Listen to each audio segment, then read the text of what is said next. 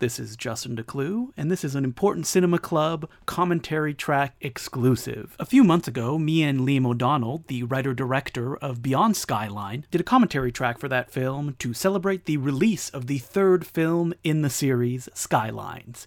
Well, that film has come out. You can now find it on Netflix, and I am happy to present to you a commentary track with the writer director, Liam O'Donnell, for Skylines. Now, I am not included on this track because it was recorded for the Blu ray release of the film, but it did not end up making it on the disc. So here, you can listen to it for free all you have to do is watch Skylines, go, man, it would be really fun to hear all the behind the scenes story from its writer director, and then bring it up on your Blu ray, on VOD, or on Netflix, and I will count you down to when you should hit play. And hit play in three, two, one, play. Hello, I am writer, director, producer of Skylines, Liam O'Donnell. What you're hearing right here is the track Trent Noir uh, done by a good friend of mine, Anthony Scott Burns, a fantastic director and uh, amazing musician as well, known as Pilotpriest.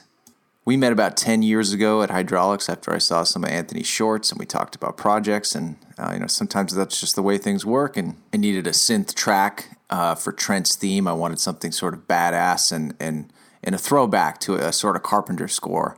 And uh, Anthony's new movie Come True had come out, and I remembered that he was excellent at this, and it became a really cool late addition to the movie sonically.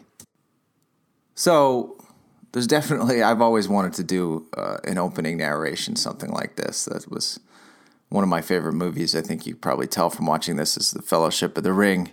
And this is like, what what's the Skylines version of, uh, of a Lord of the Rings opening narration? And it's multiple purposes for it is one, I always like to have the movies stand alone, um, so that if anyone's watching this, you know, ten, God hopes twenty years from now, they see this movie, they they can kind of get the whole story in one.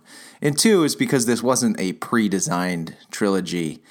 You know, some of the rules and the the way that we've figured these characters out as we've gone, it's like it's like Grant says, uh, it's pretty complicated. So uh, let's just try to get the, you know the, the the beats down as quickly as you can and, and catch up on on this crazy story about Rose and her powers and her origin. And uh, we're really thankful that Frank Grillo and Bojana Novakovic, little Elena Jayaraj were so kind enough to let us use this footage because I think it really helped ground everything emotionally and, and set up our world it doesn't really get any better than having James Cosmo do the opening narration, which a lot of this he did live around the campfire and was just a, you know a marvel to behold. But the other purpose I think it did was it it it helped us subtly shift the genre up front into more of an adventure story and it also allowed me to condense what my you know first draft of this space battle was was like 10 pages with gravity shifts within uh, the cockpit and them escaping blast wave. Um, once I kind of locked into the narration, it allowed everything to condense and just kind of have a shorthand for all of the stakes and the emotion. And this would be my first opportunity to talk about Lindsay Morgan and, and how incredible. This was our first day of shooting on green screen. It was like an X day, half a day. And uh, she just came in so locked in and ready for this moment. It really set the tone for the entire shoot. You know, visual effects wise, this was the first thing that we started working on, and it was this right here was the last shot. You know, one of the last shots that we finished. It was really hard developing that look and style of our space and and ships for for this film, which are a little different from Beyond, and uh, it's a tribute to everybody at Lipsync in Soho, who worked on almost uh, every single space shot and spaceship shot in the film. Uh, specifically, shout out to Adam Buckner, who was our VFX supervisor there. This was our first uh, look at the tent village, which we shot on the backlot in Vilnius, Lithuania. And you see again the great James Cosmo, who everyone that even actors like Daniel Bernhardt who weren't in this scene, he came to to watch him act and uh, and just kind of like stand next to me at the monitor with a big smile on his face because uh, it's just so fun to watch him work. Speaking of which, I cannot say enough good things about our male lead here, Jonathan Howard, playing Leon, who walked right into this scene brazenly, owning it, and giving a really nuanced performance. One of the things we discussed this evening was was that Leon actually doesn't like his job. So even though he can manipulate young Kate here, and he can intimidate people, there's a part of him that isn't really his whole heart isn't behind it. And I think that that's kind of the key to Leon in general is that you know it, it, it could be such an unlikable performance that he has to be kind of a, a jerk to to Rose and and and kind of catching her and bullying her a little bit. Um, but he still has some sort of underlining sympathy, so that the, uh, he never really loses the audience, to, despite how uh, bad his behavior may be at sometimes. That we we kind of uh, always sense that there's a there's a deeper sensitivity beneath and uh, hopefully, you know, uh, uh, he can be redeemed, and you know, eventually the, the audience will actually fall in love with this guy, and that that's just a really difficult tight tightrope to walk. And you know, I, I just couldn't couldn't have been more impressed with Jonathan coming in. This is one of his first nights acting against a legend like James Cosmo, and just completely owning it. This tent uh, was in and out a few times, but uh, we really kind of condensed it just to these essential beats of, of seeing the blood and uh, and knowing that she had a ticking clock and needed to get a refill. This shot was one of the hardest uh, visual effects in the movie. Went through several iterations, uh, and Red Visual Effects from London ended up coming in and doing both of these shots, which were awesome and in the higher difficulty. We added this pilot here from Scope, who did the rest of these, and this is all right outside of one of our warehouses in Vilnius, Lithuania. It's our little sprawl section showing, you know, our, our future city of uh, of red pilots and humans living together. And here we have the lovely Rhona Mitra playing Dr. Mal. I've been a fan of hers since uh, Ali G's Indahouse, which if you haven't seen, it's, it's a deep pull, and she's uh, delightful in it as always. But uh, uh, obviously, a big fan of Neil Marshall's Doomsday, and this was a role that we thought of in a couple of different ways, and then once her name was floated, it just made way too much sense. Rhona was just so so great at, at grounding all of this medical sci-fi mumbo jumbo. She's done it before, and thanks to her heavy lifting, we really get to enjoy having Yayan back in the movie, which was an insane decision that I love with all my heart. I also really enjoyed the energy between the two of them, which this was the first day of shooting this scene. And I kind of realized it, it was something that you, you don't necessarily see a lot of, which was a more seasoned female action heroine kind of mentoring a younger one. It's uh, it's quite common in males, uh, and uh, and it, it wasn't something that uh, I really was even conscious of from from the get go. But then once you see them on set, you're like, oh right, and uh, and that obviously manifested into more ideas uh, the farther we got into filming. So that's Ray, Ray the alien, which is a shout out to Neil Hopkins Ray from the first Skyline who was the first uh, human in the group abducted in the penthouse. Bonus if you ever caught that. Uh, this was uh, Fong and Tane from Real Deal Stunts, two of our fight stunt coordinators, action designers, choreographers. They're all multi talented gentlemen.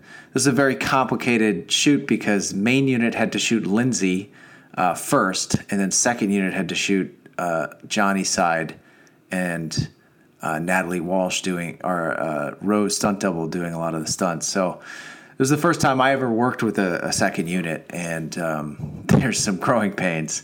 It was even stuff like with the, lenses and and the angles matching, and uh, I think we definitely got better at it uh, as we went.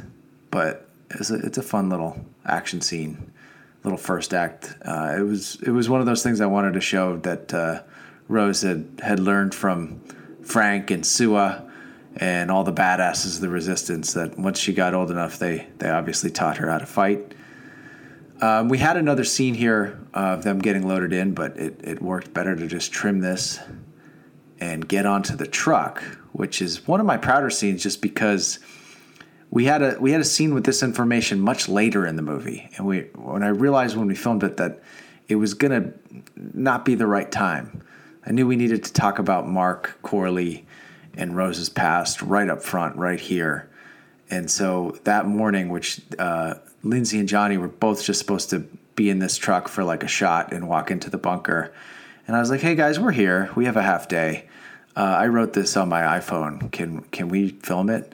And so we had you know two lenses, drove back and forth that road a few times, and uh, and they nailed it.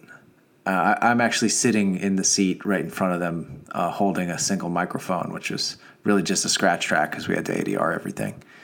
And this was a Soviet bunker outside of Vilnius, which was one of the more harrowing scouts I've ever been on. The air in here just does not smell right. Um, they were using it for an actual interactive theater, which sounded quite fascinating. But um, I realized that uh, we could just film the door.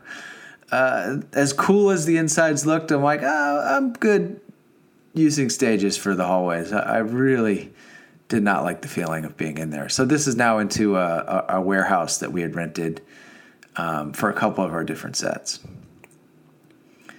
Which brings us to the man. Of course, it's a Predator homage shot there. It was just a, I couldn't help myself. We were we were almost moved on, but I was like, uh, let's just do a little insert here. They did do a full Predator homage, just grabbing each other and flexing, but even I have my limits. so, so, be thankful. There is some restraint uh, here. Uh, there was a little bit of a longer scene, longer entrance in here, but it, I ended up choosing to come in on uh, the old classic whiskey glass pour. Which brings us to General Radford, played by Alexander Siddig. Just an incredible actor and a, and a gentleman as well. Uh, he did this for like three hours this day without stopping, just resets, very simple, easy adjustments. Oh, go again for camera sort of thing. And I remember he turned and said, asked our AD Elliot if he could have some tea, and Elliot's like, "Well, it's almost lunch." I was like, "Elliot, get the man some tea." He's been, he's been reciting like five pages of dialogue. Um, these holograms were put together uh, by an old friend of mine, Matthew Santoro, who's a, a film, another fantastic filmmaker in his own right, another great director. Um, luckily, with the pandemic, I had a lot of friends available who could uh, who could come on and and hit up different parts of uh, of this movie, and so we're really lucky to get this, you know, very cool, slightly throwback but um, new feel for these holograms. Now, the blocking here was interesting you know, obviously just from the beginning with the whiskey glass, the fact that she takes it, you know, kind of invites him in. At that point, he's he's now really trying to seal the deal all the way through. It's but every time he gets close to her, she kind of pulls away. She keeps her distance, uh, but he just knows exactly, you know, the right chords to play to pull her in, and that includes, you know, bringing up the most traumatic experience that she has in the Armada vessel's destruction and the, the extra ship's destruction. And it's really the biggest mystery to her. You know, I know a lot of people um, are maybe hoping for more mysteries about the aliens to be uh, delved into, but uh, to me, it was more about what what's the the more interesting mystery to Rose and she isn't quite sure what happened to her in that moment and why she wasn't able to come through and what's been blocking her. And so that's sort of what is more driving her, what's more driving the character through this story. Cobalt 1, where did I come up with that name? You know, I think Cobalt was an armor color in Halo, and uh, and I I think you can tell from this movie I really loved playing the first Halos, and I just loved that it's obviously a, a type of blue, a shade of blue. and it just felt like a great name for a planet. And um, you know, since you always need to add a number to the name, but Cobalt One just kind of rolls off the tongue. Everybody seemed to like it. This montage was all much longer scenes. Um, I guess not much longer, but they all had like reactions, entrances, and exits. And Rose kind of was just cracking jokes uh, about how much she didn't want to be around Owens and Leon for that matter. You can tell from her expression, she kind of, the look was saying it all. Um, and it just needed to be faster. And so uh, Barrett and I just kept exploring and, and trying to condense it as much as possible using different parts.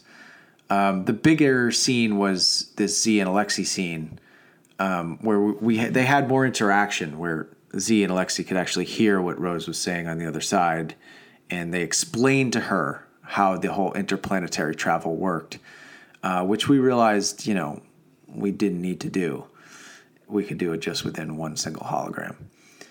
Uh, this scene used to be a lot longer, and uh, that will be in the deleted scene, and it's one of the ones I missed the most. But again, we just wanted to get the energy uh, moving forward because we knew we were about to come into a long dialogue heavy scene here with my main man, Trent, played by Jeremy Fitzgerald, who uh, rep- reprised his role from Beyond uh, as our our lead suit actor, lead pilot actor.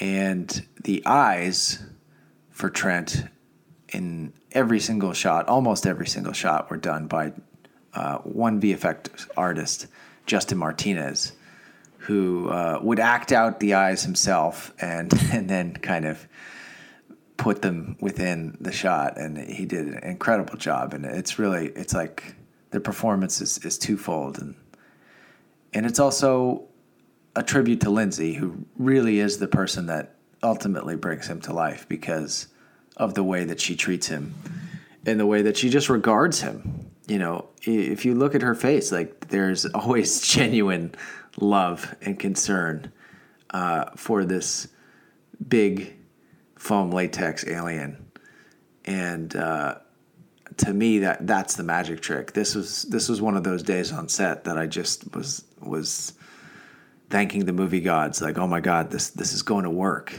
because she's bringing him to life. Look what she's giving me. Uh, we did do a lot of takes.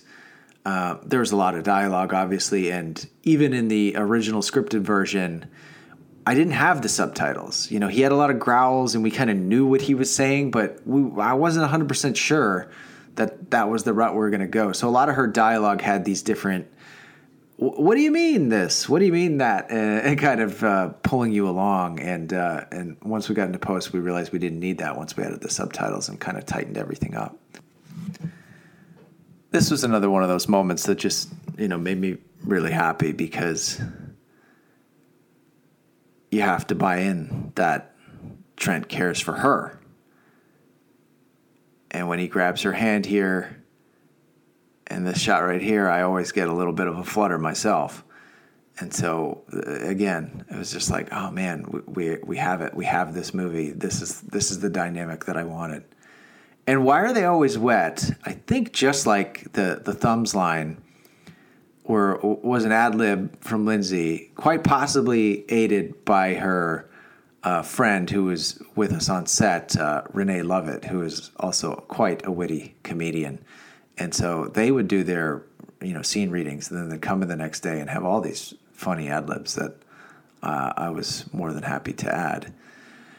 Uh, again, this was a one of my favorite scenes in Beyond Skyline between Frank and Elena, and it wasn't originally going to be in the movie, um, but we had her waking up, and we thought, huh, it's a nice, interesting place to to put. Um, you know a dream sequence in there and then add even a little bit more foreshadowing with the matriarch and really really again stoked that that we are able to use that footage and here's uh, another ad lib or i guess idea that lindsay brought to me with her having a towel post shower i think this is the type of thing that uh, a male director like myself would probably not think of um, but she was like, "You just said that I'm showering. My hair would still be wet." It's not something that ever occurred to me, but it made it quite funny to me. And again, it wasn't something that I'd I'd ever seen before in in an action movie. Here is our lovely armory set, um, which you know was established in Beyond Skyline in a more biomech setting. And the idea here is that the humans have now retrofitted around the alien ship.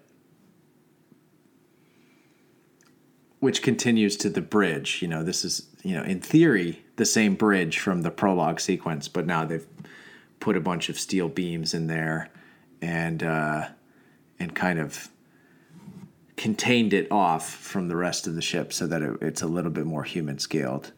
The equipment is a lot of found items uh, that we we got from the studio from previous productions and retrofitted and slapped in there. The steel beams were ours and the console were ours. But uh, you know, that's part of indie filmmaking. You got to use everything that you got. And this is our first real team scene. Um, these scenes are always really difficult to shoot because you have so many different actors and angles that you need to cover. I didn't feel like we got all of them this day, um, so it's a little bit more rapid fire of a cut than I think I would have wanted, but I'm pretty happy with how it all turned out. But what was great about the final edit compared to the script is that she was basically saying no from the end of the general scene to all of the meetings in the hallway to Trent's room. You know, in Trent's room, she's obviously refusing to Trent and kind of asking him to convince her. So we already kind of knew how she felt. Uh, and by getting rid of all of that, it, it set the table better for Rose here to just kind of say like well, you have half a plan and we realize that she's you know she's been taking all of this in and she's been thinking the whole time and she's got questions for them. They've got answers but they're not the best answers and that there, there does still feel like there's there's some holes within this whole thing um, for how crazy of a mission it all is. And I think I felt like that as the screenwriter, so I was just having her constantly kind of poke holes in, into my logic. And I think ultimately I was like, okay, you know, let's save it all for this one scene and unloaded on the general. But we've already emotionally put her into a corner with Trent and the stakes of the world that we know she has to ultimately say yes. Um, so that ended up being a much more satisfying direction to go in.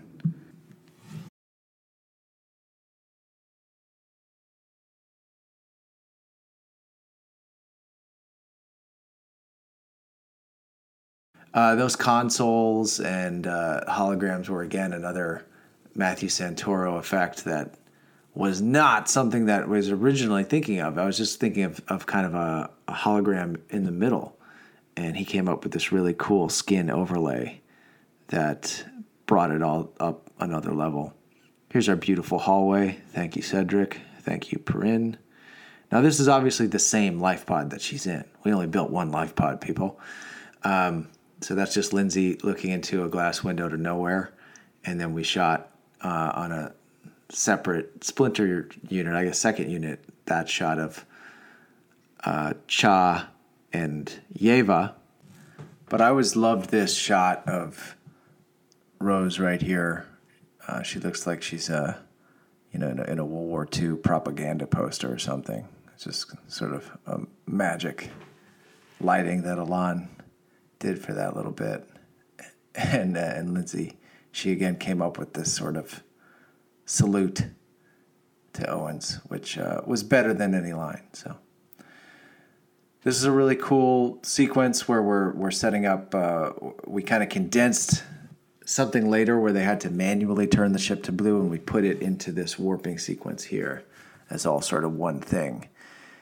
And uh, Scope um, out of Cologne did amazing post viz for that. That that Lipsync then did a great job finishing, and this is uh, one of my favorite pieces of score in the movie from our uh, composer Ram.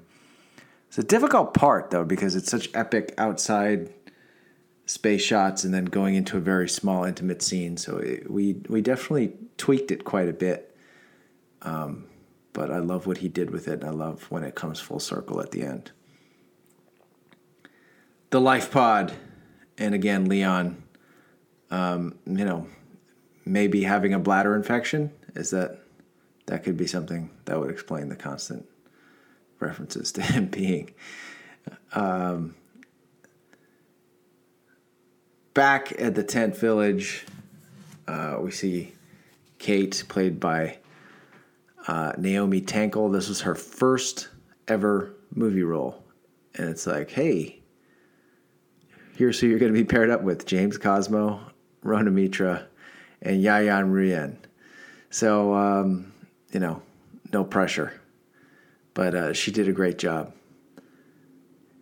And again, this is the the, the Yayan story was, was something I added a few months before production and realized he could he could be fit into the movie, and uh, I'm so happy that he's there. Every time he lifts his cloak there and says his line, I I, I get flooded with happiness.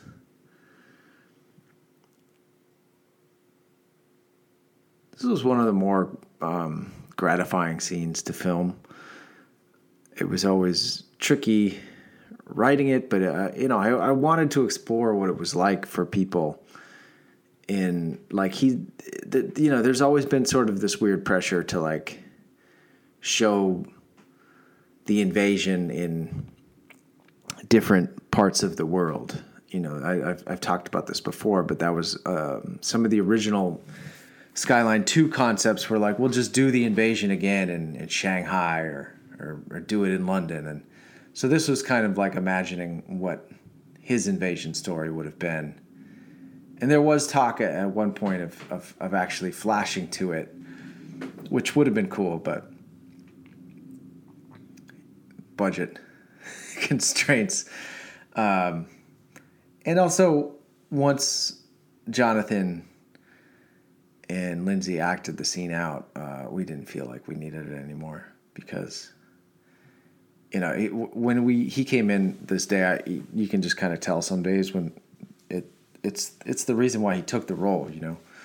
And it was later in the schedule, so him and Lindsay had a, had a really great rapport already, and a lot of chemistry already already built up.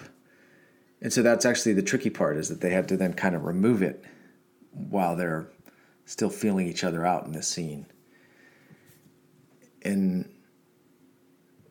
it was one of those those days where the the rehearsal, of course, like blew everybody away and in my mind, I'm still like, was that the best take? And we didn't film it, but no, no, he did several better. But it was just like, okay, this is this is going to be a special day, and and the crew kind of gets quieter, and you know, obviously it's a quiet scene, but it just everyone was was being pulled in by the performance, and and, and it was a great feeling, you know. From from a writer to have someone really commit to your words and, and really bring it to life, it's it's a great compliment. And you know, I just can't say enough good things about Jonathan in this scene. I really feel like again he he walked a tightrope, um, wanting to share something, you know, while still keeping his guard up, and only would do it once she let her guard down. You know, once she says, she asks him that question, that's sort of the key.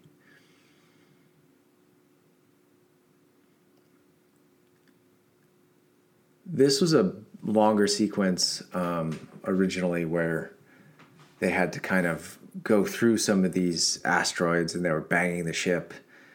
And it just felt like one beat too many. And I wanted to get to seeing Cobalt without sort of starting up the action and then bringing it back down again. I was like, okay, let's and even the score for this moment was something that we went back and forth on. You know, there's a there's a bigger horn cobalt theme, um, but I actually wanted to do more of the matriarch's theme here to set up again the mystery, the lure, and then she's feeling it in this moment, which is kind of all tied in to the siren light to me from the very beginning. You know that that was always the the concept of of the siren lights in the first skyline is that it's this sort of beautiful, alluring light that makes you you want to look at it, and it it's like looking into it pulls you forward and mesmerizes you and and so that's a little bit of the, the, the lure of this planet and the lure of the matriarch Aunt Rose throughout the whole movie. Now, these subdeck holograms were done again by Red VFX out of London, and they went wild with them. Really, really cool. Super happy with how they those all came together. Lipsync again handled all of this space uh, and the rings of cobalt, which was something from the the very beginning. I think just as a kid, uh, i was always obsessed with Saturn, and I always thought when you when you saw that the rings were just a bunch of uh, asteroids and, and dust and debris, it was always kind of disappointing. And so I wanted to make a planet with actual solid rings that she would have to maneuver through. Um, one of one of the producers' notes, uh, the Greg and Colin's notes from early on in the development, was they were like, "It's just one ship; it should be 12. And um, I, it's it's a very typical uh, note from them that it's like, oh, okay. I mean, I get it does make sense. One shot is might as well make it a huge shot, but um, ultimately it, it it became a little simpler for everyone to wrap their heads around if it was just another single ship that they crashed into and that uh, was floating around within the rings. Sort of setting up the, the fact that this planet is, is going to be abandoned and not quite what they were expecting. Or what Rose was expecting, I should say.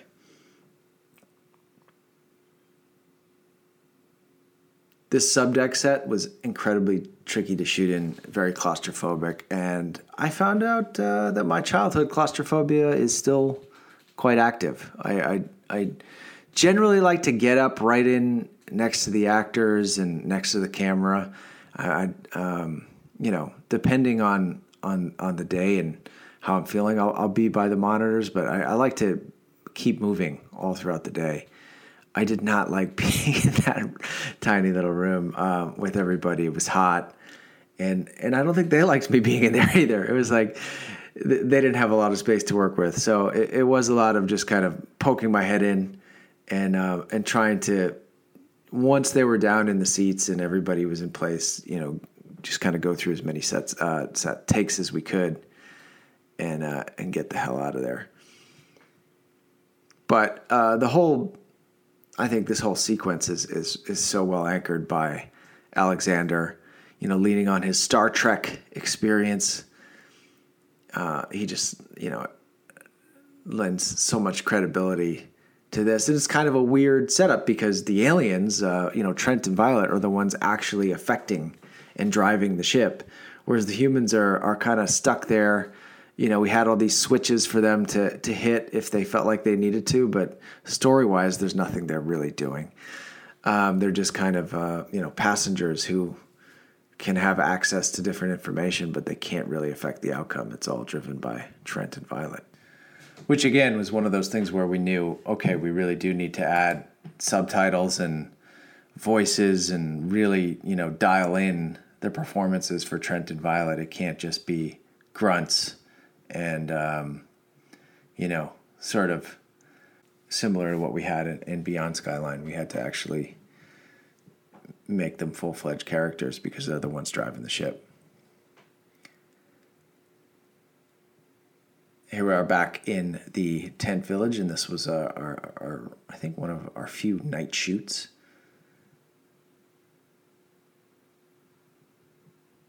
James um, came to me that day and said, I got a line from the Wild Bunch I really want to use. And then he read it to me, and I said, Absolutely. What are you going to tell him? And, uh, and of course, after you heard it, hear him say it, of course you're going to say yes. and this is Naomi's, you know, kind of big scene here. And again, to be in your first movie in the room with these two. Um, but Rhona, Rhona and James were both very supportive, and Rhona um, kind of gave me advice on how to get her in into the right space there, and I went through a couple of different. Oh, here's the Wild Bunch. Hell yeah, went through a different, a couple of different options of, of Rhona's line. Eh, you know, aim for the eyes. Um, we had aim for the creases. You know, aim aim for the heads. It and then once I didn't feel like I, would had them really aiming at the eyes a ton. Um, but then once we started doing the VFX, we it all looked like we could put a bunch of popping eyes in there, and it, it worked great. This is my favorite shot in the sequence that that little moment between Z and and Lindsay. This whole thing was was a much longer kind of couple of different versions of that, which are in the deleted scenes as well. And we had a slow mo walk down the hallway, you know, with a with synth bumping, but it also felt like you know we just have to. That felt like more like a third act sort of vibe than something that you could be doing right here, where it was time to get out onto the planet. I feel like I maybe should have mentioned up front that this is a pandemic commentary that I'm recording myself, and I have four children in my house, so uh, I usually have to do it at the very end of the night when everyone's in bed, and I've had a glass or two of wine, which is why I just listened back to what what I just recorded there, and it was pretty low energy. So uh, this is daytime. Uh, I'm caffeinated, ready to give you guys a little bit more uh, pep. Uh, I love that line from Daniel, "The death or glory corp." I mean, that's the type of stuff that that he he cracks me up every time uh, every time I see it. Here we had the matriarch, um, you know, mental sonic feedback, which was something that I had in the the script. It felt a little less specific than what it got to once we were filming, and then of course once you're doing the sound and in the score, and uh, I'm really happy with how that made the story mo- more cohesive by by kind of bringing all those elements together. This was called the ECB sequence in VFX, and it was one that Monocular Films um, took over, which was my visual effects company. Um, and Scope helped as well. Thomas Loader. This is super cool hologram from Red VFX.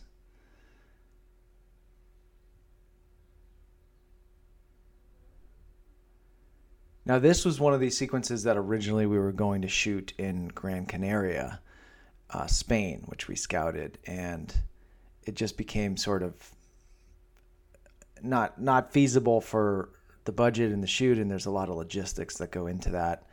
And so again had to to make use of our, our cobalt sets uh, in a different way and build this this slot canyon up against you know was a completely different part. Here um, scope did a, a, fully cg tunnel extension there on the right. Um, there's matte paintings behind matte paintings down this hallway that they turn to bonus points if you notice the leg falling off of Trent while he was walking there on that last shot. Tricky, tricky visual effects.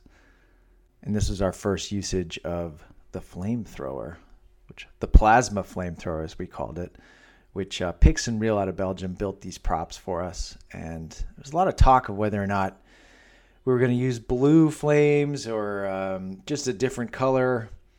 But once you get into the planet where everything's blue, to then have blue on blue, this is just getting to be a lot of blue and it, it's just simpler to read to have a the traditional orange but i wanted it to the reference was sort of one of those um, fire tornadoes where it has a little bit of a spiral to it because that's why we're we're using sort of a gatling gun prop that's been modified to make it look like uh, you know this new type of flamethrower that they have now this is a again our cobalt set now they're up on top of what they were just walking under this is the what we shot um, the very last scene of the movie, actually. A very emotional shoot. Um, the entire cast was taking bets on how many times they were going to have to walk down this hill. There were over and unders. Um, I want to say Jonathan won, but maybe I'm just showing favoritism. I think the number that they had was like 17. He had 17. I think we got to 18. But they were all just goofing and and and talking shit about me at the top of the hill while I kept having them go down because we kind of ended uh, almost ahead of schedule this last two days where, where I mean, the last day was them walking in the scene before this and then down this and I, I, almost just didn't want it to end. I kept having them go again and getting uh, different coverage, but we're almost using almost every different type of coverage here. You know, there, there's steady cam up on the rocks.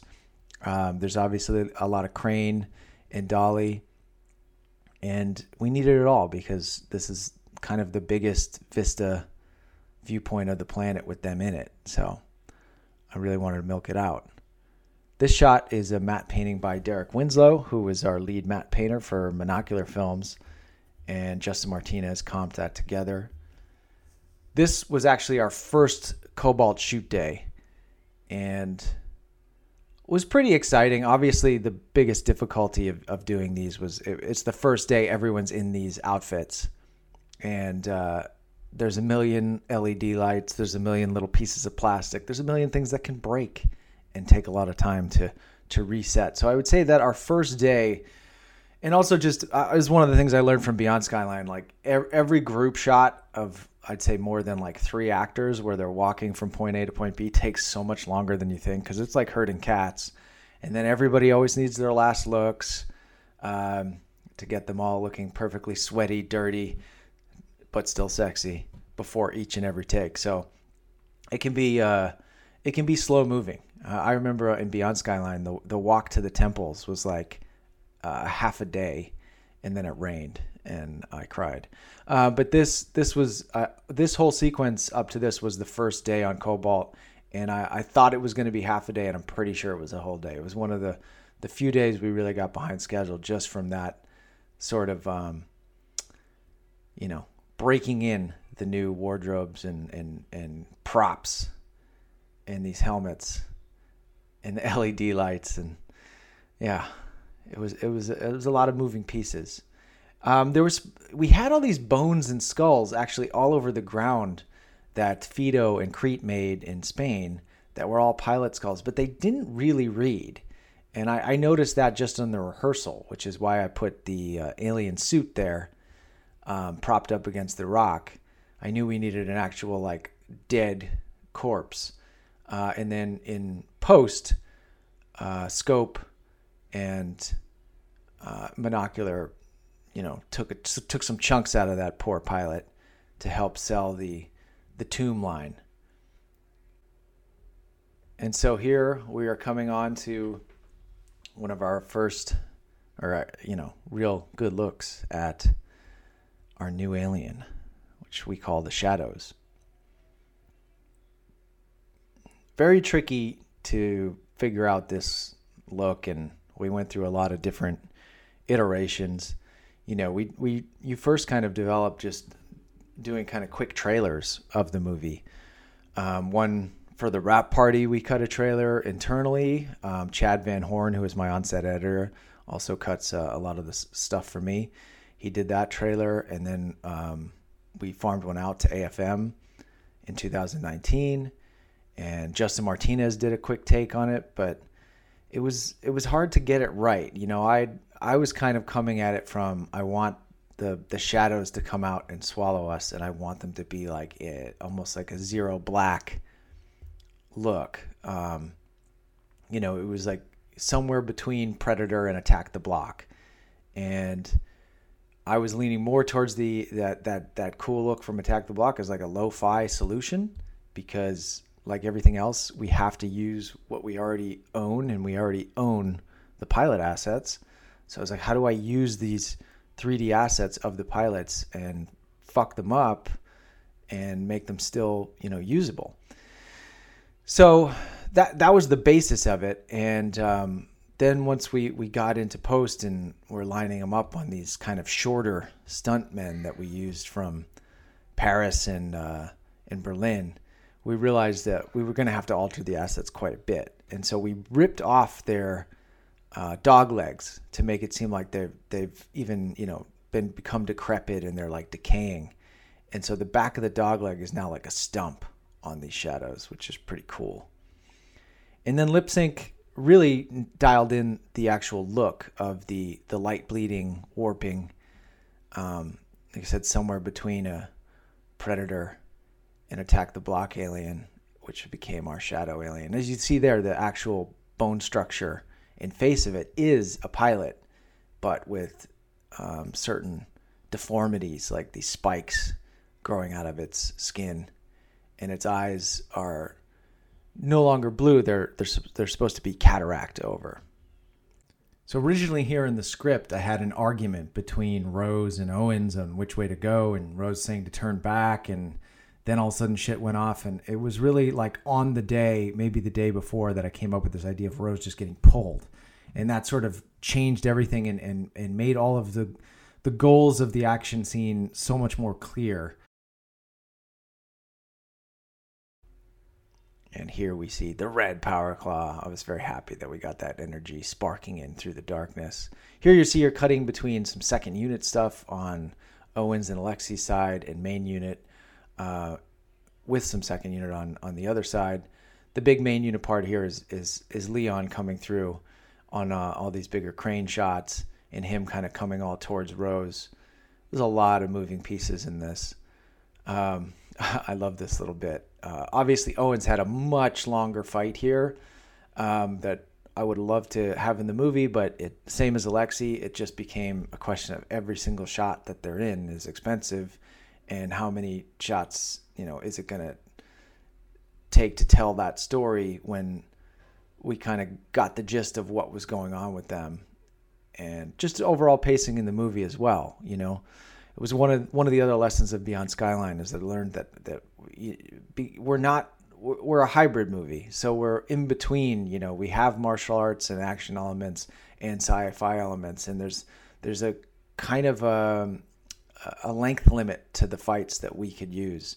One, just budgetarily to actually have all these parts fit together as a movie, but two, it's it's like we can't just go off on on a, on a, a, very long tangent of action, action, action for for a long, long period of time because there's so much story going on. You kind of uh, and, and the story's got a lot of different moving parts that you can't uh, take such a long break from it. The, the action has to all be driving the story forward, or else you know we lose the audience's attention.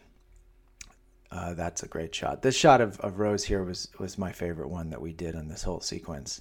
It was again just like showcasing what I love about uh, Lindsay's performance and Rose in general. It's just that even when she's failing, she's trying as hard as she can. You know, you can't fault her. Uh, she she wants to save her, but that she's just not right at this moment. And here again, my main man Trent. Trent saves the day. I love this part. I love the music here where we, we bring back a little bit of the synth score for Trent Noir and uh, a little homage to Iko's Iko Uwais's line in Beyond Skyline. But now we actually have an alien saying fucking aliens, which, yeah, of course I laugh every time I, I, I see that in the screening. Made me quite happy.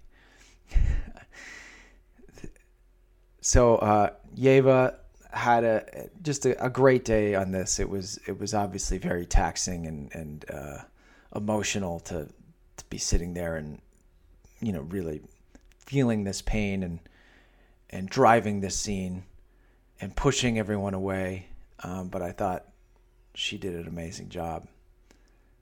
It's always a little sad when uh, when one of the cast members that uh, everyone's gotten so attached to is uh, is going to die for that day. I'm I'm not sure if she came back afterwards. Uh, yes, she did. She did have some stuff to shoot afterwards, but it's still a little bit like a funeral.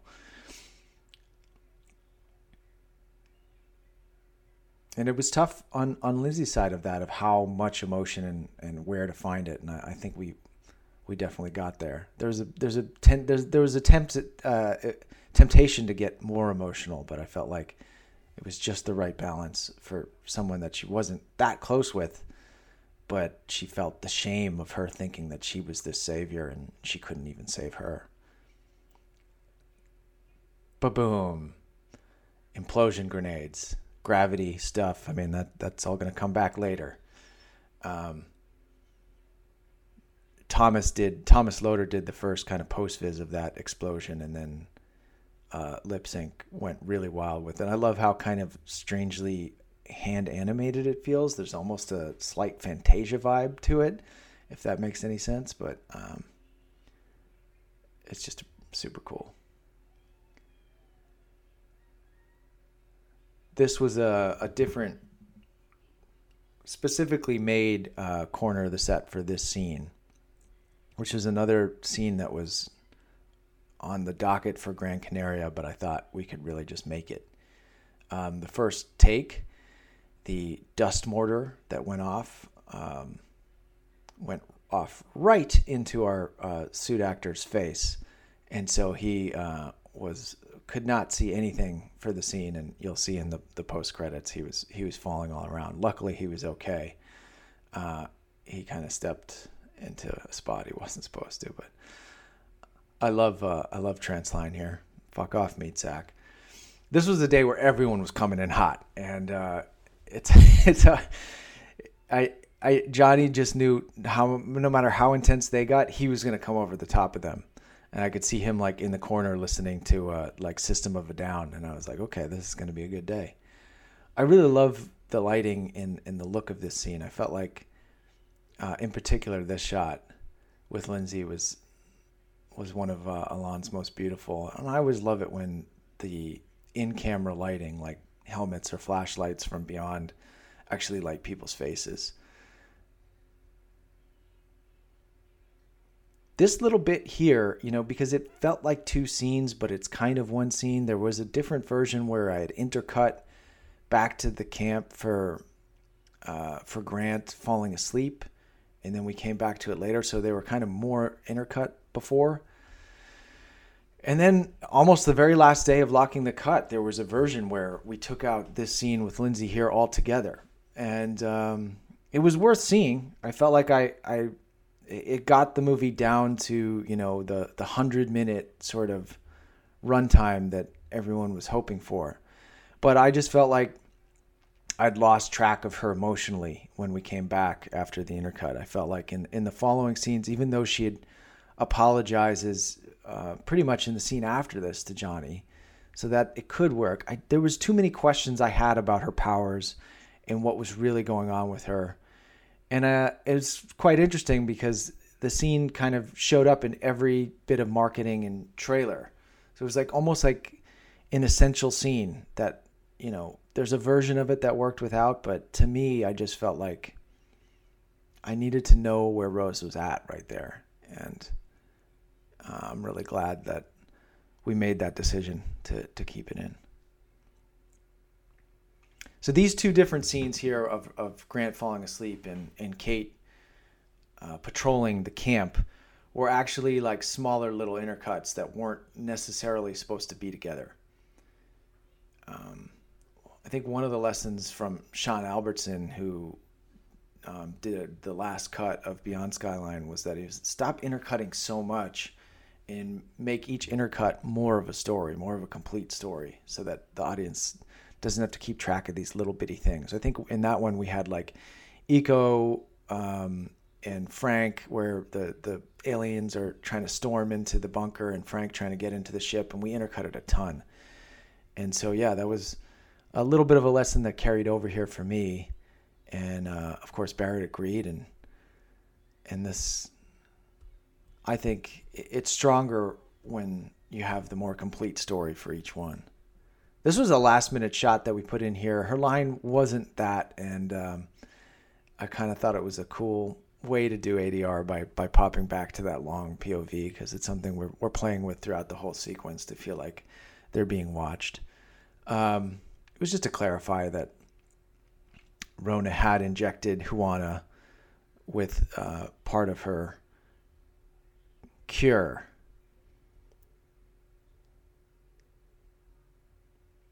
See some different viewpoints of our tent village.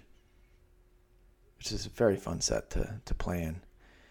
Now, this whole little sequence actually, we had a issue with Rhona's flight, so she was like missing for half the day. So I had to kind of shoot everything around a master rather than do the master. So kind of explains some of the coverage decisions here.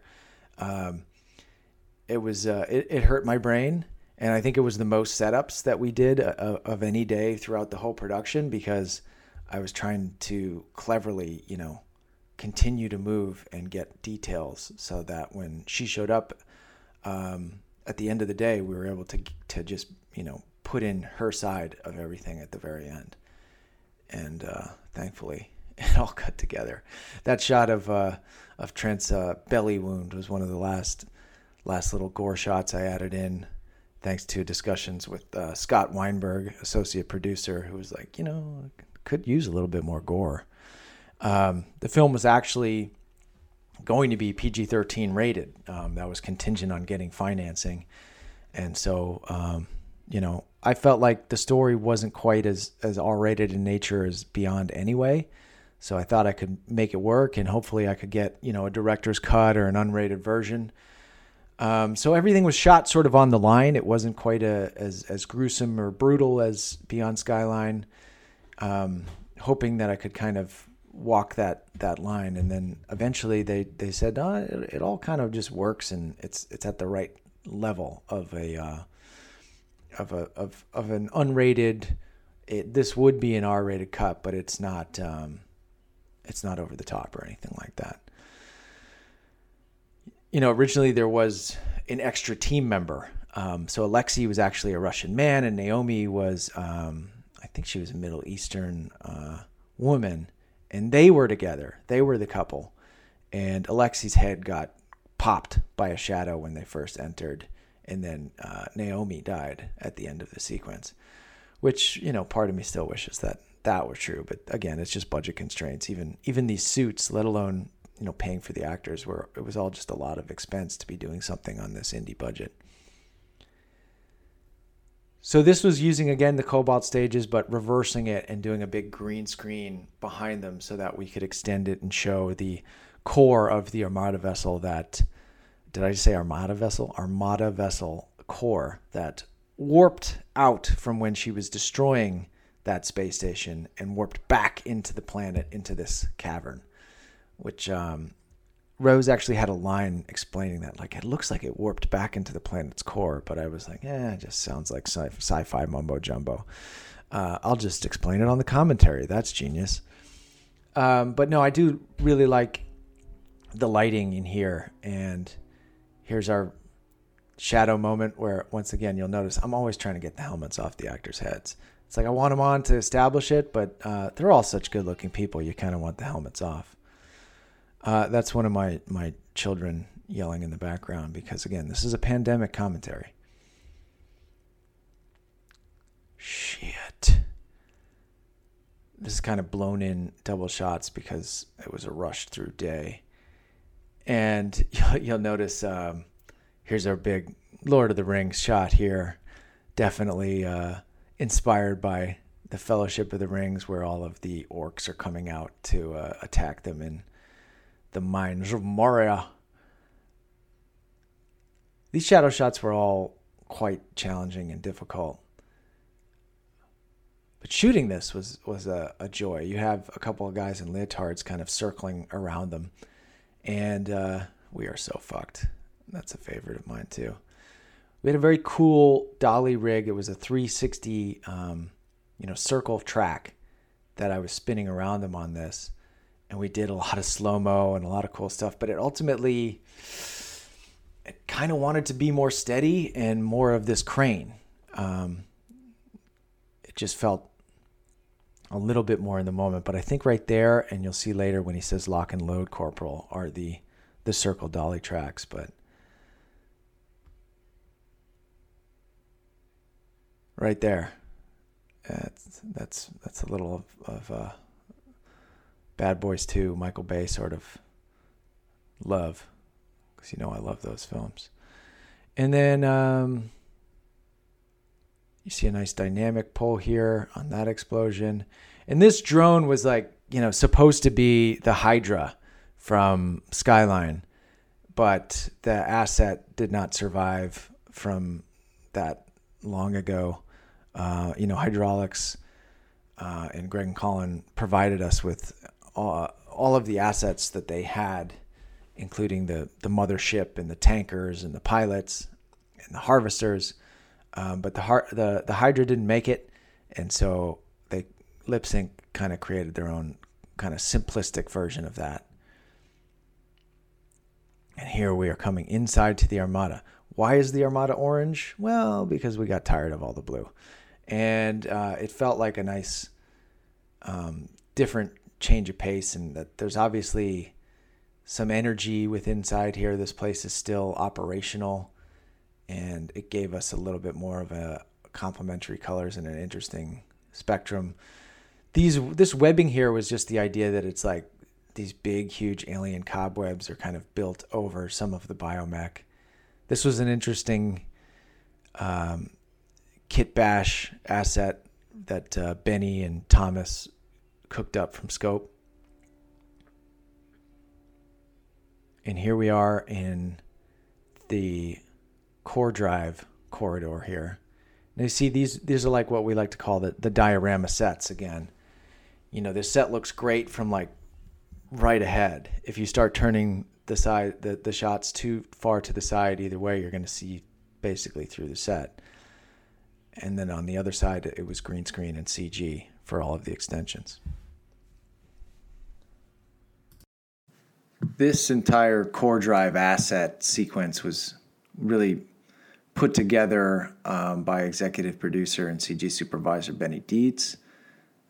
And it was a tough one to figure it out if it was all going to to work within the cut. I mean, we'd had an earlier scene that we omitted where we kind of set up the core drive layer within our own mothership, and this was a bigger outsized version of it. But trying to figure out how that was all going to work and if the audience was going to buy it, um, it was very tricky. So getting great post viz from Benny and, and Thomas at Scope really helped you know, fill in the blanks for me. Uh, and when we had our first screening in December, and uh, and got feedback from our distributors and sales teams, no no one had any questions about this, so that made me very happy.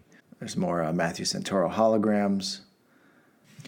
This was one of our few fully green screen sets, which was a, a green screen ramp that we did um, towards the end of shooting, and Lindsey got to feel Frank's pain uh, for how much green we had and beyond.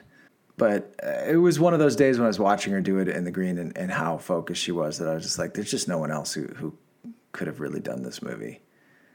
The commitment that she gives to this role and, and how fully invested she is in it. Uh, it's just a, a real pinch myself type of moment. We really played with a lot of different colors in here. Um, you know, we started introducing the purple, which becomes a, a, bigger color now in the back half of the movie, and uh, and that because we're we're within purples and blues, there's a lot of magenta, and uh, magenta was a, like again a color that was a was sort of a dirty word to me coming up in the in the aughts, and um, I come to really enjoy the joys of pinks and magentas and especially purple.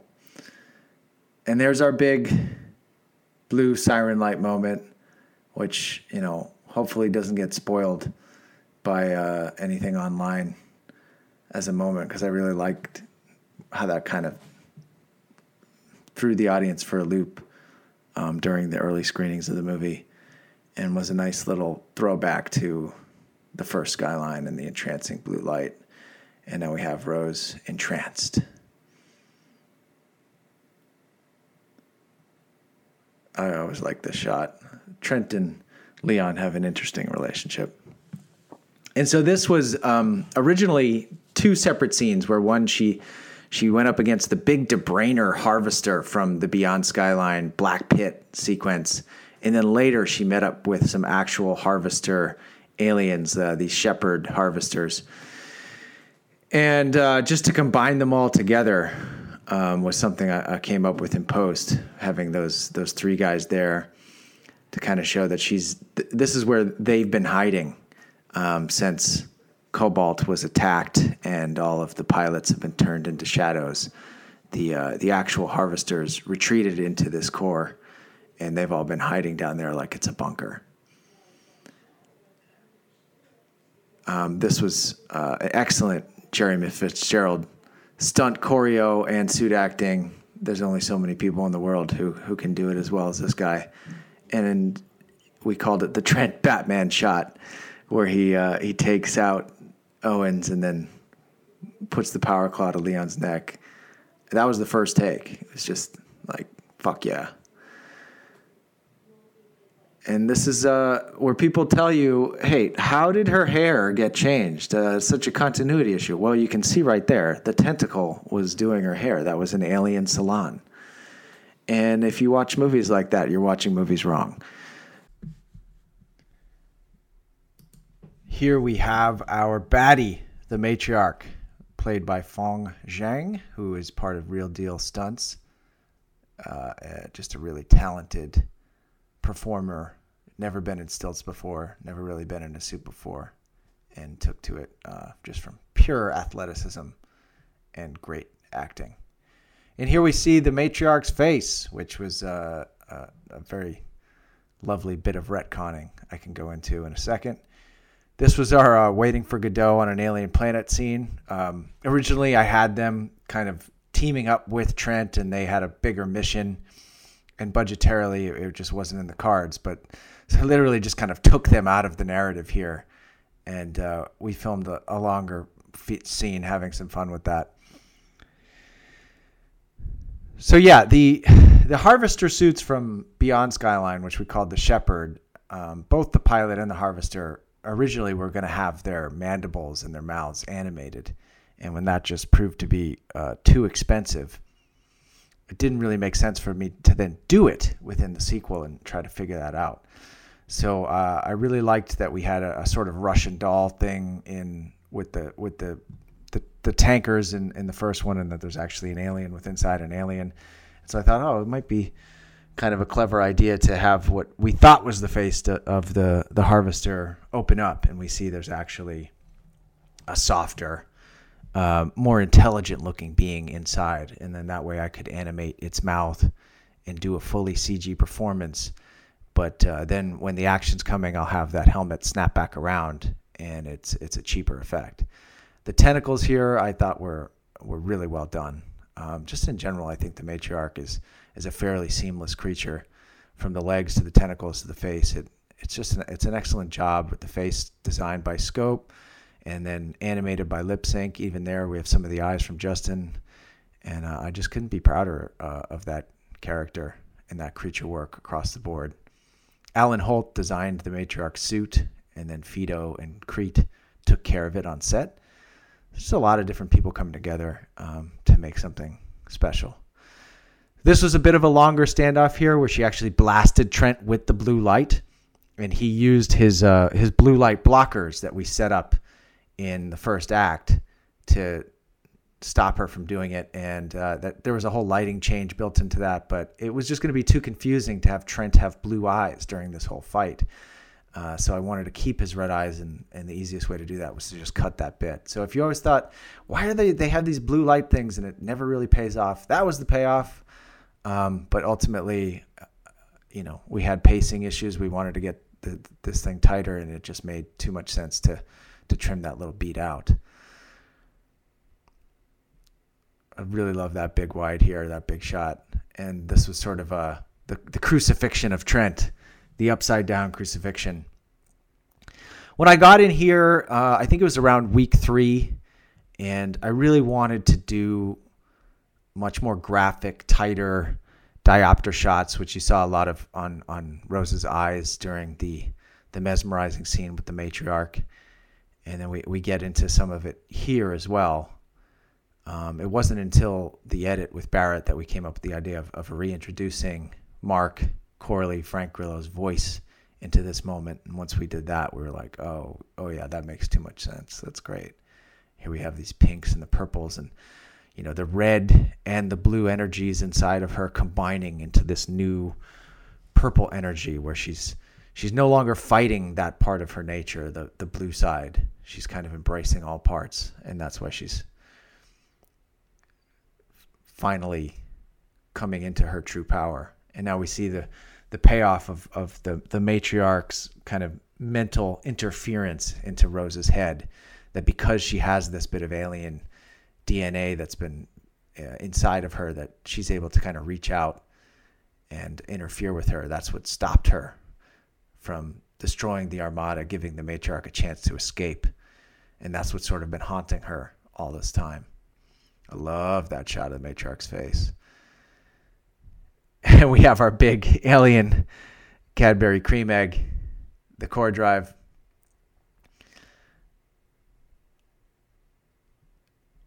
I mean, I just I, I love that sequence down there. I love the, the, the risks that we took with the lighting. This was a very kind of fun moment for me where I it, it was it was starting the language with uh, with Lindsey of how she was going to be using these powers and that like here she is fully charged up in a way that we've never seen and all of the pushing and the struggle that was happening you know when she was in the cavern with the with the red power claw is gone she really just kicks their ass and takes them out quite easily here to show that she's you know on at a different level and then the, here we have you know again if you're watching the movie wrong it might bother you but I, I do love uh, Jonathan uh, Leon's line there about uh, you know you look great, just addressing the fact that uh, you know wherever you were, whatever you did, you, you're you you I'm digging the new look. Um, you know, this is all make believe, people. You got to have some fun with it. This was um, obviously the same set that they came in to start with, but that was filmed on a different day where we only had one wall up and then here we had we had built the the second wall so that it felt more like a contained corridor that we could fly in and out.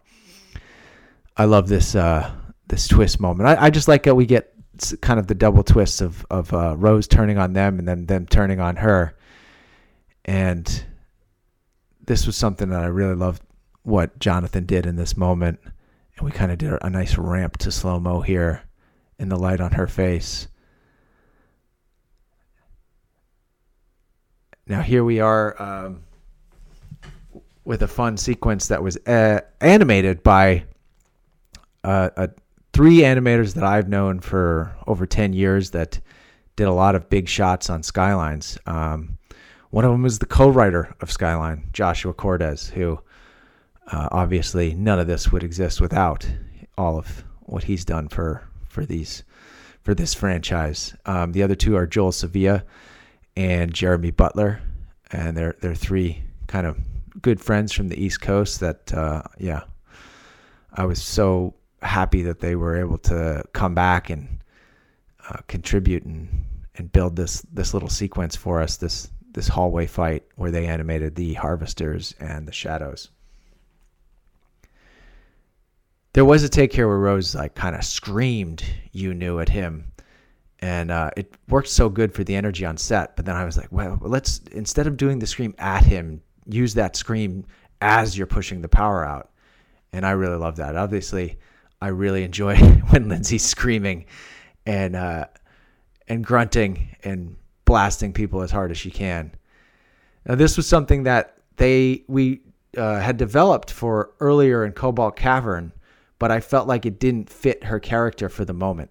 Um, I felt like Rose it, it made her feel too confident in that battle, and that battle was all about being scared and overwhelmed by a new enemy, and then her powers failing her. So uh, it it just made too much sense. Um, I think it was only a few days before this when I realized, you know, that bit that we we lost out of the Cobalt Cavern, I think it would really work awesome for this. So then I had to really uh, make time in the schedule so that we could get that down. And that that entire fight there is all Lindsey. Um, you know, a lot of times we had to use Natalie uh, for Lindsey just because of the schedule of how little time we had, um, and and she had to always be shot on main unit, so it made sense for a lot of uh, of Rose's overs to be done by Natalie. But we had the the whole afternoon there, and so that's all. All that wire work was Lindsey. She did a great job.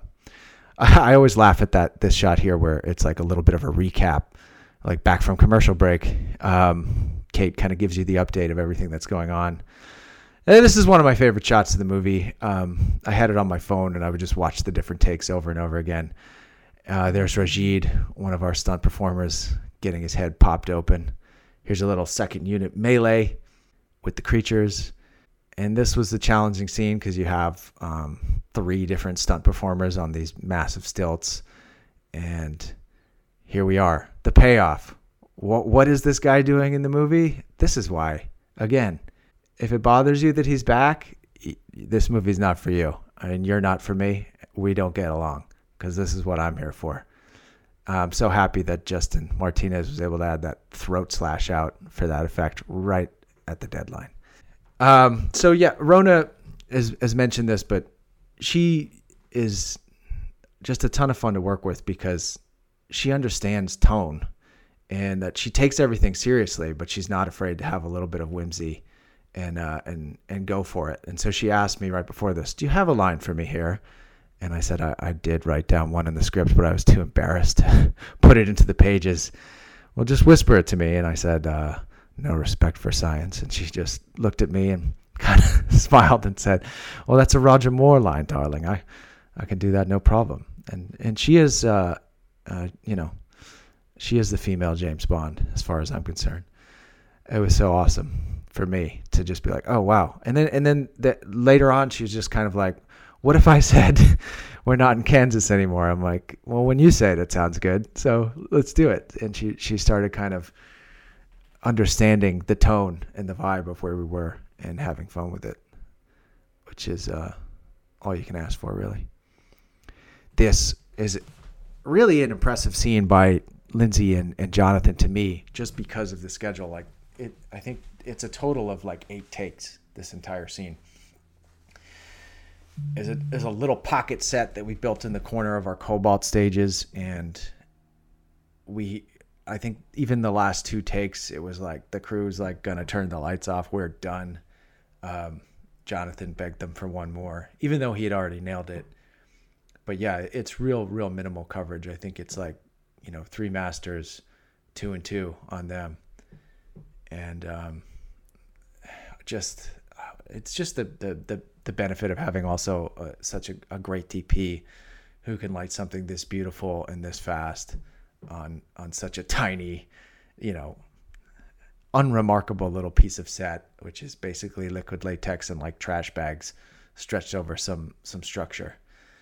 Um, but I've I've done quite a bit of work, or we did quite a bit of work with the colorist, kind of making sure your eyes aren't aren't looking back there and that you're focused on on Leon and and Rose. And I really do love Leon's speech there as well, kind of bringing bringing their arc full circle. And so now it's like they're finally together, they're finally you know, friends and they're we start to kind of hit a tone that to me is my favorite part of the movie. Um, you know, once their kind of inter character conflict between Rose and Leon is resolved, they, they really start to have fun together. This was one of the later um, sets that we shot, and this is this is the armory set that has been redressed for the Alien Armory version.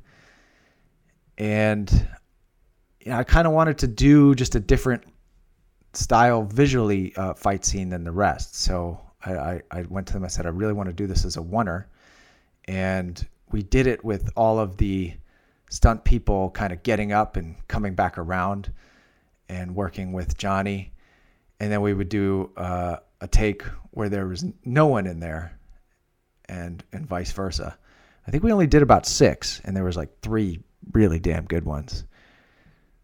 Really happy with the, how that all came out. Even the shadows, I think, look fantastic in this sequence. And there, that a girl, the beautiful tanker, which uh, I love the way the tanker looks in this film in general, and I love the purple lights. You know, it's like it's Lindsey's power, red and blue. And this was something that I wanted to do since Beyond Skyline. Really, just have a scene where one of the good guys piloted a tanker and beat the shit out of a bunch of aliens, and it was awesome to have them both sort of doing it in tandem. And of course, I had to use the aliens line there. I mean, it just fit too perfectly. It's like it wasn't force fed but uh, you know, and and then I, I really love Jonathan's ad lib back that finally she's impressed. Here's an homage to Beyond Skyline itself. Uh, that was uh, the similar shot of Trent when he was first assimilated in Beyond Skyline. I mean, this little stunt was was was very funny to film on set. Just one picking him up in the one set, and then having uh, Jonathan hold on to a rope, and then dropping him in to the cockpit set. Uh, I think later that week, uh, everybody on just couldn't help but crack up. And this again, I, I just love the the tone that we reach at this part. It's where it really is just pulp adventure fun. Look at the the proud son bringing dad home the trophy. I mean, even though Daniel has no lines in this scene, I think he's so great. Such a great physical actor. We did a bunch of takes where Alexander really turned it up and kind of snapped at Z. He's like, Z, get this man some rest. And uh, I loved every minute of it, but I was like, let's just slowly inch the way towards the uh, the James Bond villain movie that I'm dying to unleash in in the last reel. So I was just still kind of inching our way there, still tweaking the tone. The tanker cockpit in Beyond Skyline was a fully green screen set that um, a great artist, Gregory Haas, really made kind of come to life. But for this one, I because I had you know actors in there, I, I really wanted to build a set and so we basically took some of the walls from our Cobalt set and put them behind there, and we did our old, our old trusty pillars and crisscrossed them. And then uh, a lot of this is, is just all great in camera lighting from Milan. Justin Martinez added some energy layering to show uh, the mental connection and, and, a little bit more of a, a, simplified version from what we did and beyond.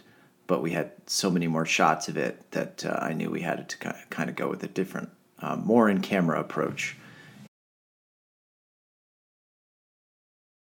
And here is the cheapest prop in the movie. That is just an LED light in his hand, and it did the job.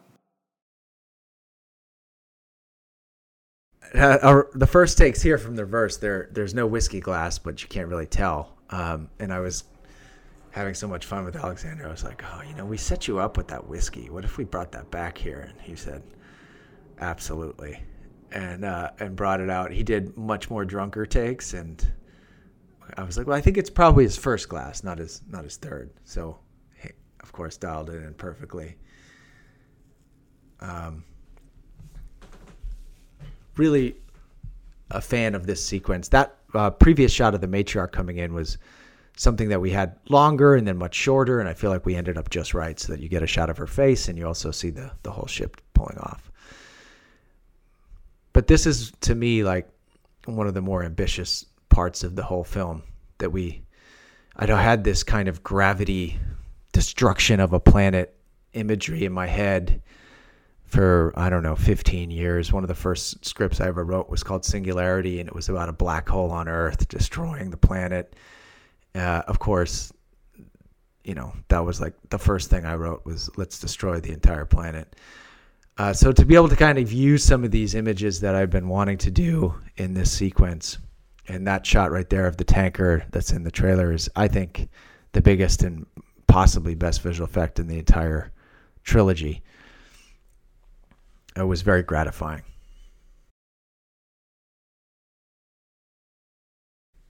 You got to get that whiskey glass back in there. I mean, look at that. I love it.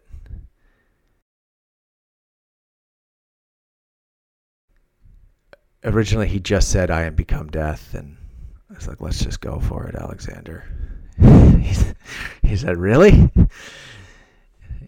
Come on, that that that reaction shot to Violet is actually the funniest shot to me in the whole movie. Just kind of, it's it's so well animated by Justin, and uh, it's such. I mean, that that to me is supposed to be funny. I don't know if people understand my sense of humor. A few of you do, and I love you. And speaking of which, uh, this was another part that I, I found very funny and obviously a lot of fun to shoot on set. Um, where I feel like this is a throwback is that we just had to tell so much story in every single shot. You know, it, it each exterior CG of this, it, you know, they're expensive and um, we just couldn't make something that was like an indulgent CG action sequence. Every single bit has to kind of get us closer to the to the story here. And it also goes with really one of the main reasons I use snap zooms is that you're getting two shots in one in the CG. So you're getting a wide and then you're kind of getting a detail. And uh, sometimes I'll then break up the snap zoom afterwards and use it for two shots, which you know is a, is a good value.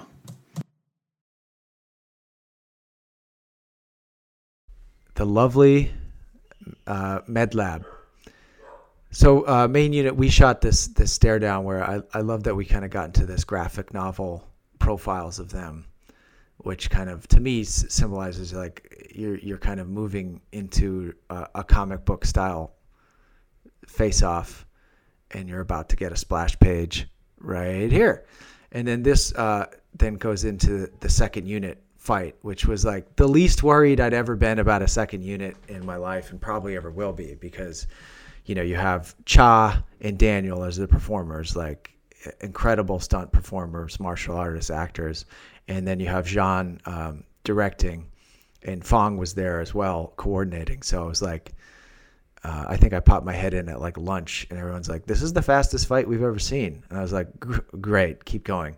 Uh, so, and, and it, it, really did help that um, the set had all this sort of pre-lighting in there so that they weren't they were free to just kind of go wild. You know we had these big light panels into the walls the light underneath with a nice safety cover over those lights and uh, and they could just go wild. There was a little bit longer here where he actually hit onto a chair and then hit to the door and then got back up. That's really the only trim that we put in there. And uh, there's jonathan um, doing his his expected father routine you know pushing Rose through. Uh, we were just laughing that it felt like a, a bit of a pregnancy. Um, he's he's the pregnancy coach, and she's grunting, pushing their way up. This was a very tricky thing, visual effects wise, because um, obviously the CG arms aren't going to match the the practical ones. Um, we were supposed to do CG over the practical ones, but it just didn't become feasible for the budget. So by intercutting this, hopefully you don't notice it until now. Now I've ruined the whole sequence for you. Um, so here's what I was, you know, hinting at before is that I think um, every action filmmaker at some point in their life wants to do scenes that are feel a little bit reminiscent of James Bond, and this to me was a kind of classic James Bond type of scene. I noticed um, some British fans and critics were saying that this has a, a Doctor Who vibe, but I, I, never really watched any Doctor Who. I think I saw the first uh, Moffat one, one episode. Um, so to me, this was this was definitely um, Total Recall that I was uh, I was riffing on, which you can tell in the uh, Home in Time for Cornflakes and Back to London in Time for Tea. Um, I love Ronny Cox in in RoboCop and Total Total Recall and so yeah, I was I was thinking of Radford here as as part uh, James Bond villain, part Verhoeven villain. I love how Lindsey's acting. You know, again, is telling us how much energy she has left in the tank, and uh, and just in general, I, I, I really dig that this is you know both serious and fun. You know, it's treading the line, uh, the tone exactly the way I want, but they're all they're all 100% invested in the moment, and I really enjoy how it all builds into into Lindsey's shot here um, in that line. You know, you're gonna have to fight for it. That's that's sort of the energy of this whole movie. Is uh, you can you can push her down, but she's she's not gonna give up. This sort of um, slow motion moment between multiple characters to to get one moment here with the payoff was not something I ever did in Beyond and it was definitely a challenge. Just a scratch, okay, that bullet just scratched Rose. Um, but then have it kind of build and pay off into this moment with Trent. Um, it was just very satisfying to have have something in your mind and, and have it all kind of come out better than than you hoped.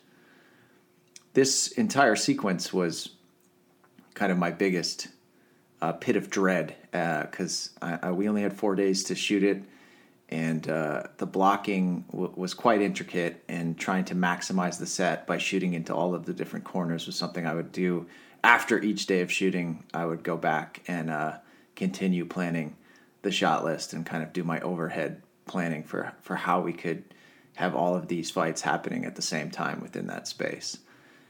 Now here's Rhona's uh, one-liner that she she came up with that I loved, and then this is a lot of fun of doing like a, basically I was did this all in, in, in kind of a big steady cam, following them all around. Um, the drone footage was something we got towards the end um, that helped fill everything out and, and really populate this. There you see the eye shots. She's picking them off. And then, of course, Rhona goes full John Woo.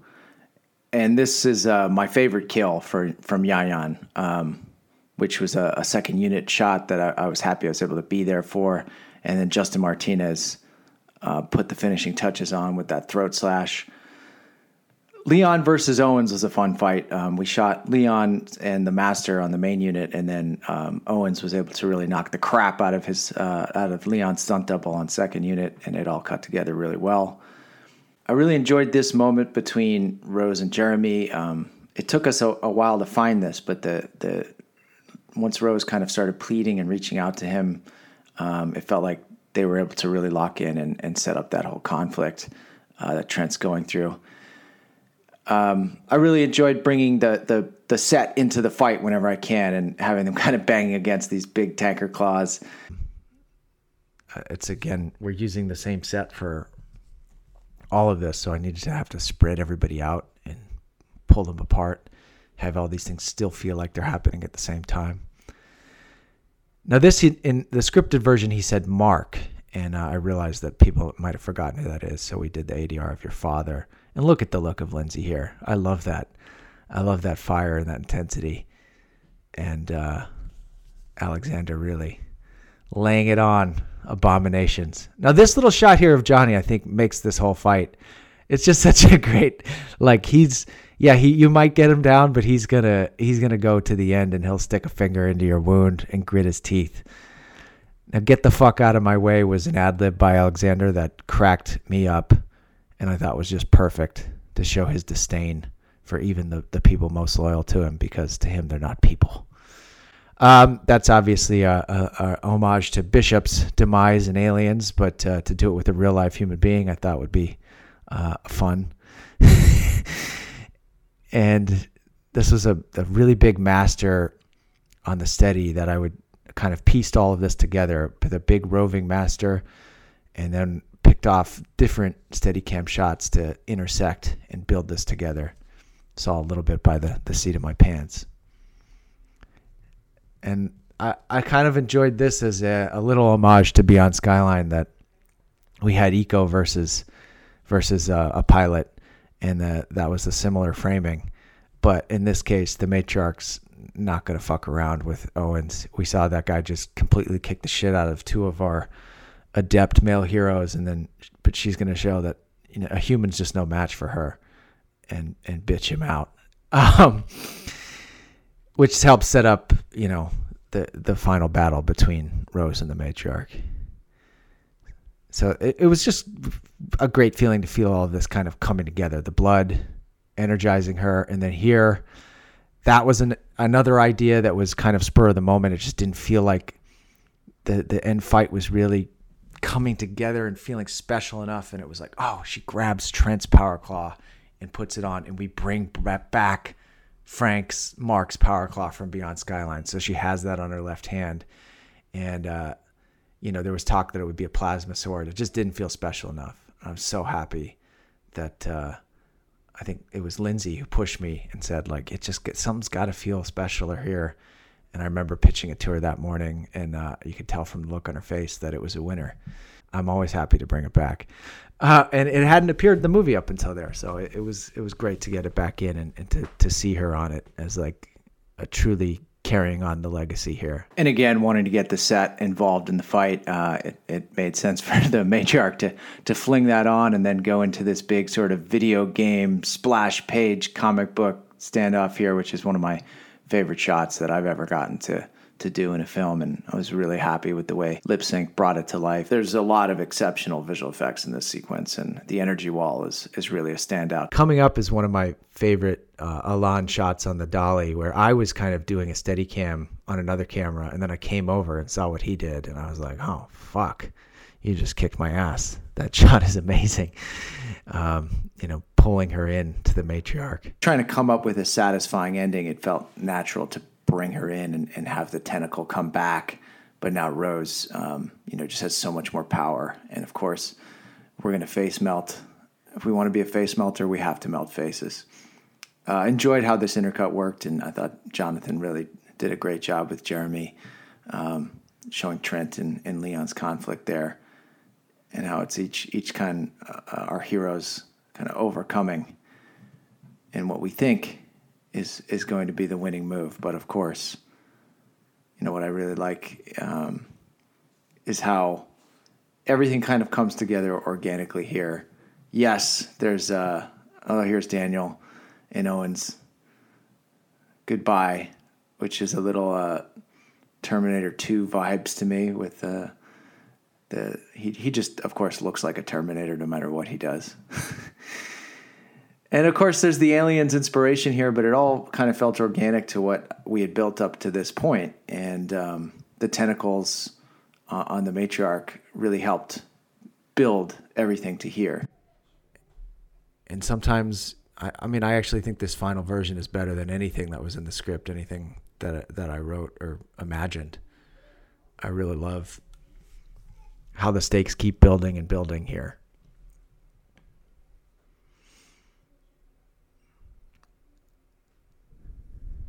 So on set, I would was reading uh, Trent's lines because in the script, these were the only words that he like pretty clearly said.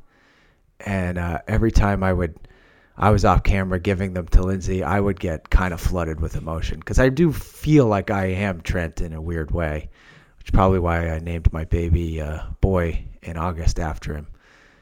Um, you know, it was just an emotional moment and felt like it was. Uh, kind of the end of this whole emotional dynamic that had inspired me to make this movie to begin with. And just even the thought of him sacrificing himself for her got me emotional on set. So I felt like that was a great sign of, of what the finished scene would be. And every time I watch this, I mean this this shot here uh, in Lindsey's face is just to me it's it's the emotional climax right here of the entire film. And I had to really convince her to do that one because it wasn't on the schedule. We were going to actually do it on green screen.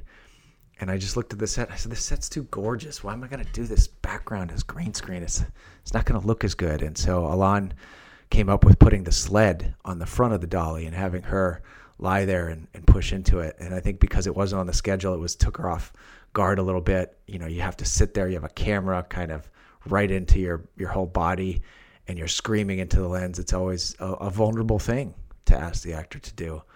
And I was like, you just have to trust me. It's going to be the best shot in the movie. And um, luckily she did. And delivered beyond all my expectations. I'm just so pleased with that sequence. So here is a, is a part of the movie that, you know, was going to be radically different even uh, during the shoot. There was definitely a version of the movie where Trent died. And it was something that never sat right with me. Um, it was a, a pre production note that I had made work and I liked it on on the page how how it had gotten, but I just I never felt like the tone was gonna survive the the fun escapist vibe that I was going towards, and um, I just didn't feel like his story was was really over. You know, this is still um, Mark's son, and if we are going to to bring some idea of that back and explore in the future, it just felt like that that they had more issues and more story to be resolved, more relationships to be resolved. So there, throughout the entire um, script, they they had Trent and Rose had more conflict, and I just felt like sometimes that's a that's a note people give, um, you know, to really kind of sound smart and and and sometimes some characters don't need that much you know they have a little bit in the beginning and they'll have arguments and stuff but i i think it's it's actually really important to know that characters love each other and they don't have to always be at odds. We had enough conflict within the group. We had enough conflict with the characters. It, it was always really important to me to know that she loved Trent and Trent loved her.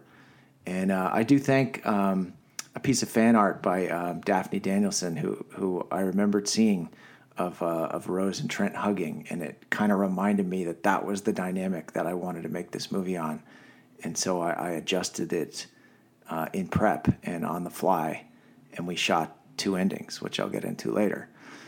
Um, this was uh, obviously a big horde coming over the, the hillside is, uh, is, is, is something I've always wanted to do. Um, this was a, a, really maximizing the, the the entire setup of the, the tent village. It's like that that's kind of our stand-in for all of Earth. It's these three people that we've gotten to know and, and care about and and uh, we need to get her back to, to save the day. I really love the score in this moment. I thought Ram did a great job of kind of bringing the Big Rose hero theme full circle. This uh, drone footage was was a really great uh, tool to to tell the story here and really give this moment the scope that it needed. We kind of have to condense our storytelling in moments like this. Um, again, it's like every shot has to tell a lot of story, but to me, this feels like you know uh, an appropriate trilogy capper in some ways, just because of these this scene in itself to have this everything start with these blue lights coming down from the sky and, and sucking humans up into ships, and then the end we have kind of uh, the savior of uh, of both Earth and alien kind, our hybrid, and she's um, sucking up aliens to save humans. It felt like a nice inversion, and uh, thematically a, a, a good twist on on where we had begun to to just how crazy things have gotten. We call this the gender reveal shot. I would say it's a girl. Um, you know, it's kind of trying to push, not necessarily just do the old tractor beam, and we gave it some particles there, and, and I, I think it's a it was a cool effect that Lipsync came up with. You'll see this uh, steady cam shots kind of bringing them together. It was definitely um, some symmetry to the ending of Beyond Skyline and that film actually originally did end with a hug between uh, Mark and Trent, which um, was a was a hilarious. Uh, whereas it, it worked really well here with Rhona and Lindsey, and some people have noticed it as sort of a, a baton passing sort of scene, which I think is is a beautiful sentiment that wasn't necessarily a conscious choice, but it totally makes sense to me. Uh, I just love the energy between the two of them. And uh, I, I've always wanted to end a movie on a warm hug. Who doesn't? Definitely feels like a job well done. And uh, I always love to have the heroes walk off into the sunset. Although in this case, it was a thunder and lightning storm happening, and we wrapped right after that. But that because that was in camera. So we did film two versions of this scene. I'm not going to tell you the other one because that might be uh, something that I'd explore in a, in a sequel but I, I, had to kind of throw together this other version of Trent on the day. So that was Jeremy Fitzgerald in a leotard and, and sort of half a helmet. Um, and we we kind of improvised and, and wrote this scene together with uh, with the crew and just really really happy how how it all turned out and the tone um, and and the chemistry everybody has built up at this point. I, I like I like my crew, um, and it just felt like everything with Rose um, for her inner conflicts had, had been resolved, and this was the missing piece still um, for Trent and Rose now that they still had to to find their father and and and get some some closure to that relationship. So, you know, uh, maybe that will be the sequel one day. If not, you can kind of imagine your own story. But um, I'm hopeful. These movies somehow keep getting made. Uh, thanks to the hard work uh, of that man right there, Matthew Chausse, uh, my producing partner, who was really, you know, came on for Beyond Skyline and Skylines, and and and was really the miracle worker behind putting these these things together. Again, we brought back the blooper reel ending um, that we started this tradition at Beyond Skyline and I love it for a lot of reasons. Um, I, I, I see it as sort of a curtain call um, for the actors. I, I just remember, you know, my older brother was an actor, and I used to go to his plays a lot growing up, and I'd always loved it when the Scarecrow and the Tin Man came out at the end and waved and and bowed. And um, yeah, I don't know. It, it, it's it, it's just a fun thing. It, it, actually shows, in a lot of ways, how much work goes into the movie um, from from every department, and it just shows the incredible production design, cinematography, makeup, hair, um, everybody pulling together to make this intergalactic sci-fi epic on a budget and have fun doing it. You have to create that environment. It, it, actually takes a lot of work to have people do good work and have, have fun doing it. It's a it's a lot of it's a lot of homework. It's a lot of prep.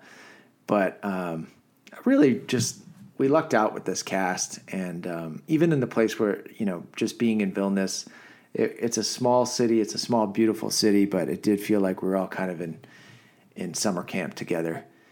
So every time I, w- I sent this to the different cast members to to get their blessing, and um, they all basically said the same thing. Oh, I just miss everybody. so um, you know, hopefully hopefully we get to do another. And it is sad that we're in this uh, pandemic and we didn't get to do uh, the festival circuit and kind of do a premiere and bring everybody back together. But that's that's what my special thanks was to to everyone on, on all three movies because um, you know each one can't exist without the one before it, and we owe a lot to each and every crew each and every person that that helped us get this far. Uh, so this last one I will explain. She was stressing really really hard and she's waiting for me to cue the tentacle to get her onto the ship. And I just kind of got lost in the scene, really enjoying it and milking out the tension. And she's straining, straining, straining. Like we kind I knew we already kind of had it. I was being greedy. And so finally, she said, uh, "Fuck you, Liam." And, I, and in that moment, I was like, "Oh, that's definitely gonna make the blooper reel, and then it just was uh, all all the better to put uh, put the film by credit in right after that. Uh, you know, like I, I, work I, work everybody pretty hard, but at the end of the day, they are allowed to tell me to fuck off and uh, and smile, and then we'll go back and do it again. So, wow, I can't believe we made it through. Um, I I usually want to want to cry at the end credits. Uh, I'm going to try to make it through uh, without doing that, but it really has been uh, an emotional journey. It is strange to look back at ten years of your life with the same franchise, and each one kind of takes on a different chapter. You know, I mentioned before um, I have four children. Um, my son Ronan was a baby in the first Skyline. He's the baby on the airplane um, that uh, Eric Balfour helps uh, my wife, uh, the baby's mother, with luggage. Uh, in the second film, um, my daughter Ruby played uh, Little Rose for a shot that we did as a pickup, and uh, and then in this film, neither Pearl nor baby Trent appeared in it, but they're both very much inspirations on either side. you know, my my little Pearl, who's now four, uh, had, has definitely the spunk of a, of a little Rose, um, and so Ruby, who's now seven, and, and Pearl were were both sort of my my inspirations for wanting to make um, just a, a, a, really cool female superhero movie within my world, and um, so th- that was sort of something that uh, you know I, I wanted to to give them uh, an update of, of the, the female superheroes, female heroes in this genre that I grew up loving. I wanted to do uh, a new version for them to enjoy and and uh, and obviously for for Ronan too. And then,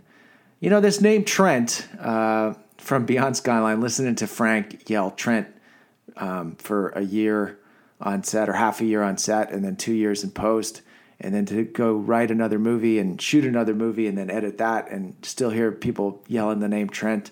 And I still like the name just felt like a a really good start a really good uh, sign that that was a good name for to be in my life uh, for the remainder of it. So named named my son who was born in August Trent. In fact you've probably heard them screaming uh, in the background throughout this uh, pandemic commentary and so again, the biggest thanks goes to my wife, Pet, who uh, uh, really none of these films would be possible without, but especially this one being gone in Vilnius for the shoot. Um, we even did some editing at the house with Barrett and I, and she uh, has just been my rock through thick and thin. And uh, love love you with all my heart, Pet. Thank you.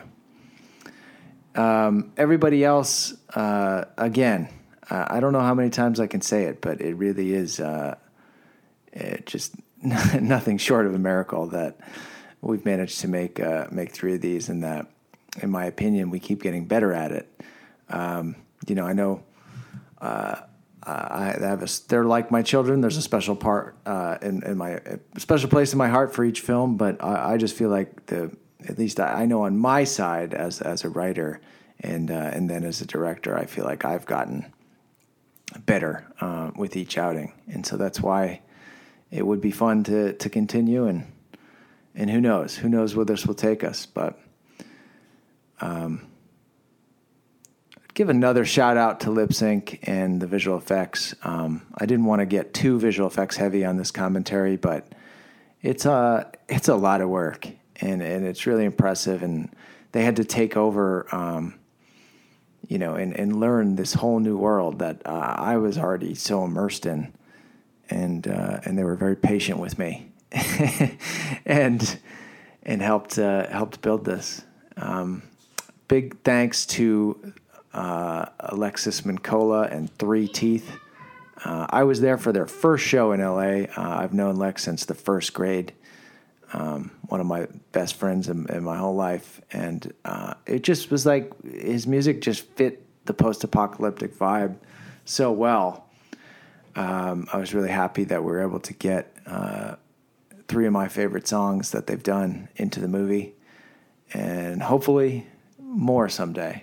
Um, but yeah, then uh, again, uh, thanks to my team at Monocular Films here Justin Martinez, Benny Dietz, Chad, Matthew Santoro, Chris Payne, Chris Wells, Andy Davis, the animator trio, Derek Winslow, Rocco Giaffri, the legend.